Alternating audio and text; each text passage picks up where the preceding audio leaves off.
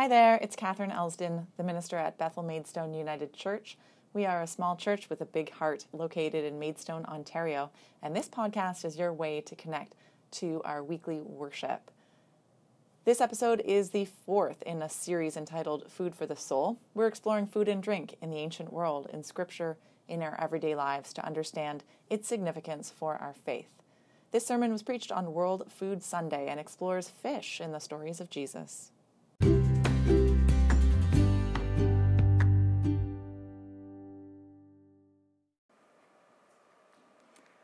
Today's gospel story is feeding the 5,000. And this is the only miracle story found in all four gospels. So that tells us something, right? That tells us how important this story was to the early church. The version we're hearing today is from Matthew chapter 14, verses 13 to 21. Now, when Jesus heard this, and by this, he's referring to the death of John the Baptist. When Jesus heard this, he withdrew from there in a boat to a deserted place by himself. But when the crowds heard it, they followed him on foot from the towns. When he went ashore, he saw a great crowd, and he had compassion for them and cured their sick. When it was evening, the disciples came to him and said, This is a deserted place, and the hour is now late. Send the crowds away so that they may go into villages and buy food for themselves. Jesus said to them, They need not go away. You give them something to eat. They replied, We have nothing here but five loaves and two fish. And Jesus said, Bring them to me. Then he ordered the crowds to sit down on the grass. Taking the five loaves and two fish, he looked up to heaven, blessed, and broke the loaves and gave them to the disciples. And the disciples gave them to the crowds. And all ate and were filled, and they took up what was left over of the broken pieces, twelve baskets full. And those who ate were about 5,000 men, besides women and children. For the word of God in Scripture, for the word of God among us, for the word of God within us, thanks be to God.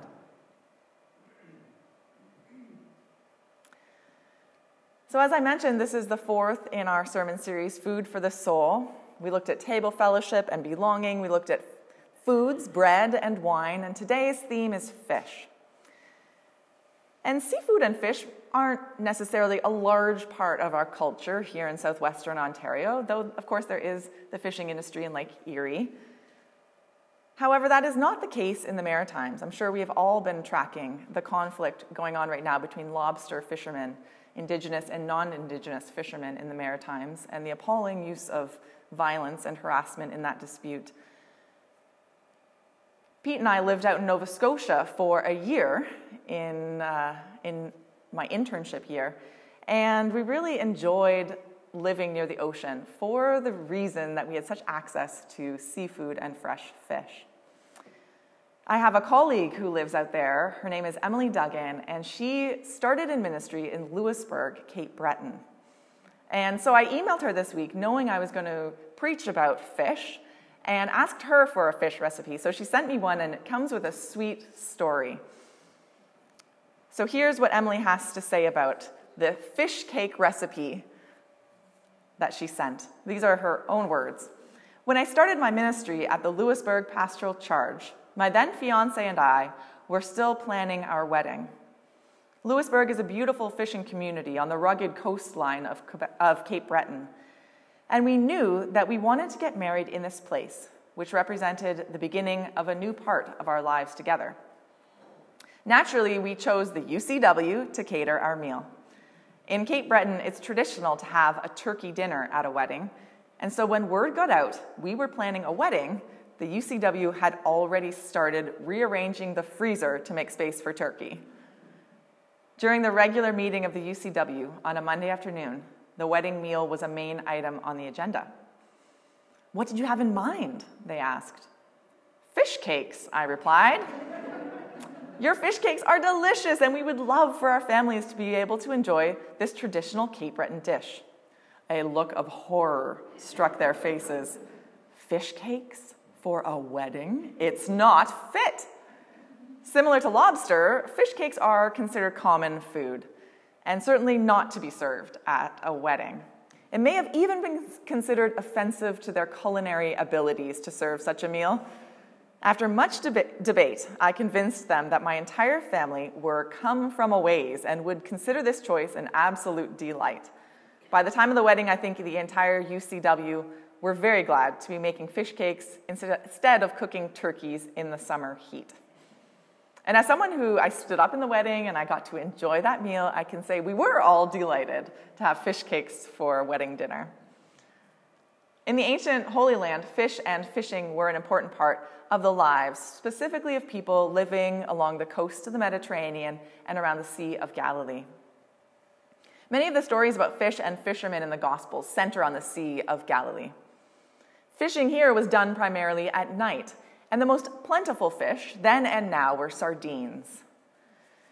When it came to dining, fish were fried, as we do today, grilled or broiled. In Roman cuisine, fish were often served in sauce made from broth, wine, and spices. Because of issues with transporting fresh fish, fish would be pickled or, more often, dried, you know, packed with salt dried over the course of days, and then hung again to dry further. And that would allow them to be transported on a journey or to far markets. A number of Jesus' disciples are fishermen, and turns out the job description of an ancient fisherman lends itself to discipleship. Teamwork was required to operate the drag nets, the huge drag nets that they used to fish. Patience, strength, and fearlessness was required to operate the cast net, which was uh, used by individual fishermen. Simon Peter, James, and John were cleaning their nets on the shore after an unproductive night of fishing when Jesus comes along. And he gives them instruction to go back out and cast their nets again. They bring in a huge haul of fish, so huge that the nets are straining under the weight. After this, the three men leave everything. They leave their boats behind and become his disciples. So, a number of his disciples are fishermen, and there are also key moments in Scripture where Jesus himself eats fish. In Luke chapter 24, verses 42, the resurrected Christ asks his disciples, his disciples have all gathered around him and are in disbelief and joy to see him alive. He asks them, Have you anything to eat? And they give him a piece of broiled fish, which he consumes in front of them. In the Gospel of John, Peter and his disciples go fishing after Jesus' death, and this story has echoes of that first call story of fishing. They go out for this night of fishing, maybe to get their minds off of the death of their leader. They catch nothing at all, but in the morning, they are met by the risen Christ on the beach. Jesus instructs them to cast their nets on the right side of the boat. And they pull in again an enormous haul of fish. And at that moment, they recognize the risen Lord. They go ashore, and Jesus cooks them a meal of fish on the charcoal fire with bread. Jesus says to them, Come and have breakfast. In a, in a very similar way to the Last Supper, it says that he took the bread and gave it to them and he did the same with the fish. In fact, in early Christian iconography, it's more common to see a fish and bread used to symbolize the Eucharist than it is a cup and bread. And you know, the kind of church geek minister in me starts to think like, how would you distribute fish for communion? fish and bread. So fish is a really important symbol. And in these stories, it represents abundance and new life. Fish and bread are on the menu in today's gospel reading from the book of Matthew. Jesus has moved off to a deserted place after he hears about the death of John the Baptist. He likely wants some space, right? He wants to, to grieve, to process this information. But a crowd of 5,000 men, plus women and children, seek him out and find him. And when he gets off the boat, he is met by this needy crowd of people. Says he has compassion for them and he heals their sick. But as night falls, his disciples become worried. They're in a deserted place, there's nothing to eat. So they advise Jesus to instruct the crowd to leave, to dismiss them so they could go into the villages and purchase something for their dinner. Well, Jesus has another idea. He says they do not need to go away. You give them something to eat. Of course, the disciples say, Well, we have nothing to eat. We only have these five loaves and two fish. Jesus says, Bring those to me. Then he tells the crowd to sit down on the grass, and he takes the loaves and the two fish, and he looks up to heaven. He blesses the loaves, he breaks them, and he gives them to the disciples to give to the people. Not only do they have more than enough for people to eat their fill, they have enough to collect extra afterwards 12 baskets full. What's interesting in the story is the mechanics of the miracle are not described. You know, at what point is there more than enough?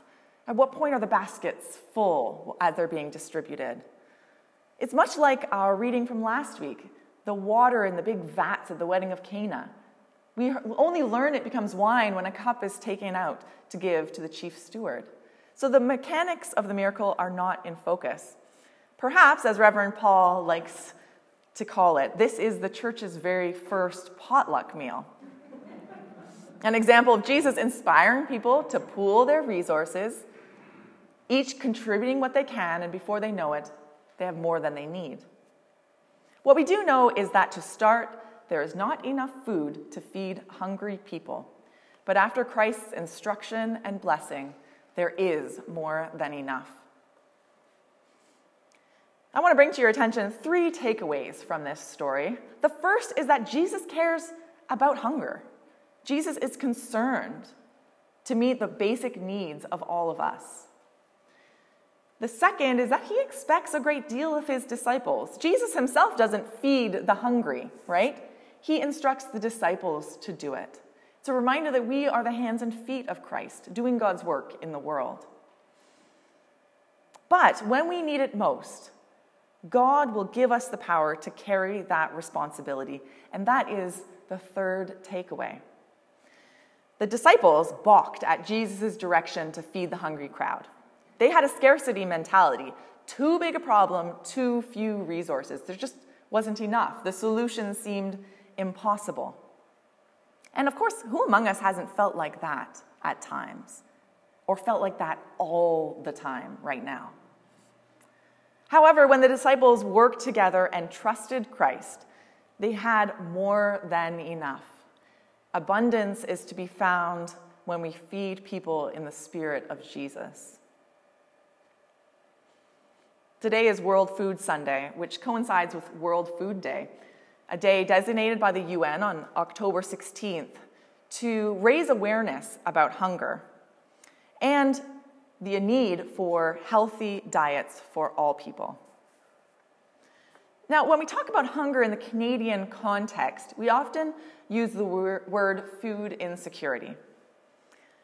And food insecurity can, can be categorized in three different categories the first is marginal. Marginal food insecurity involves worrying about running out of food or having limited food selection due to a lack of money for food. Moderate food insecurity looks like compromising in quality or quantity of food due to a lack of money for food. And severe food insecurity involves missing meals, reducing food intake, and at the most extreme, going days without a meal. When you combine all three categories, there are about 5 million people in Canada who live in households that are food insecure, 1 million of those children. I recently heard Paul Taylor interviewed on CBC Radio. He made some really interesting points about food insecurity in Canada. He's the executive director of FoodShare. It's an organization in Toronto that is trying to tackle the root causes of food insecurity. They do things like offer cooking programs and healthy school food programs, and they support community gardens and markets and urban agriculture. Taylor explained that while 5 million people are food insecure in Canada, only about 1 million access food banks every year.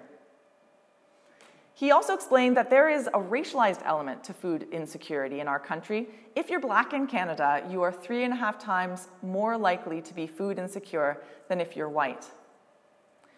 So, tackling hunger is, yes, about providing meals and immediate relief, but it also has to be about tackling those root causes of hunger, things like poverty and racism. Actually, 60% of people who are food insecure are employed in this country. So, what happens is that people have to make really difficult choices between their fixed costs and variable costs. And even as I describe this, I recognize we all have a sense of what this means. And some of us have experienced food insecurity in our lives now or in the past. So, folks need to be able to meet their fixed costs, things like rent, medicine, maybe a phone bill, things for them to be able to keep their job or keep their housing.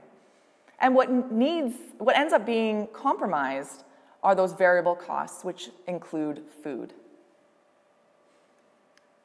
Paul Taylor emphasizes that hunger and food insecurity are not inevitable in our country. There are policies that could be made tomorrow that would end food insecurity and poverty. He describes things like increasing minimum wage, moving toward a basic universal income, creating more affordable housing, introducing pharmacare. Those are the things he says are going to have the biggest impact on what people have to eat. As he puts it, better is possible.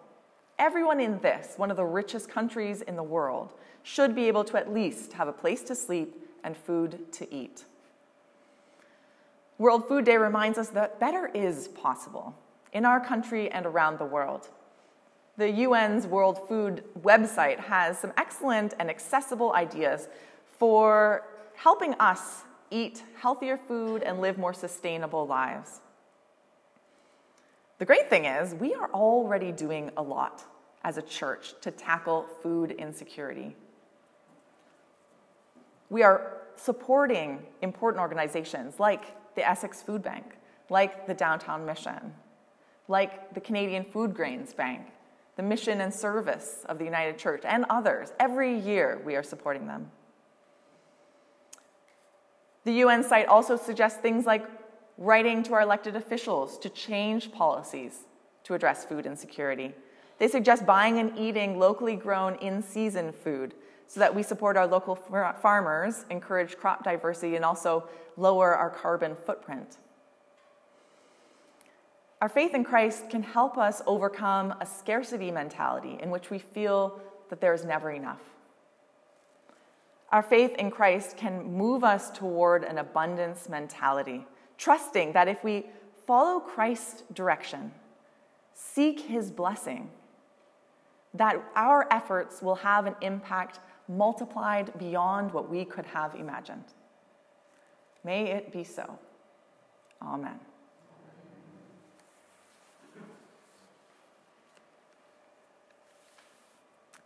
For the crowd of thousands. Please stand for our final hymn.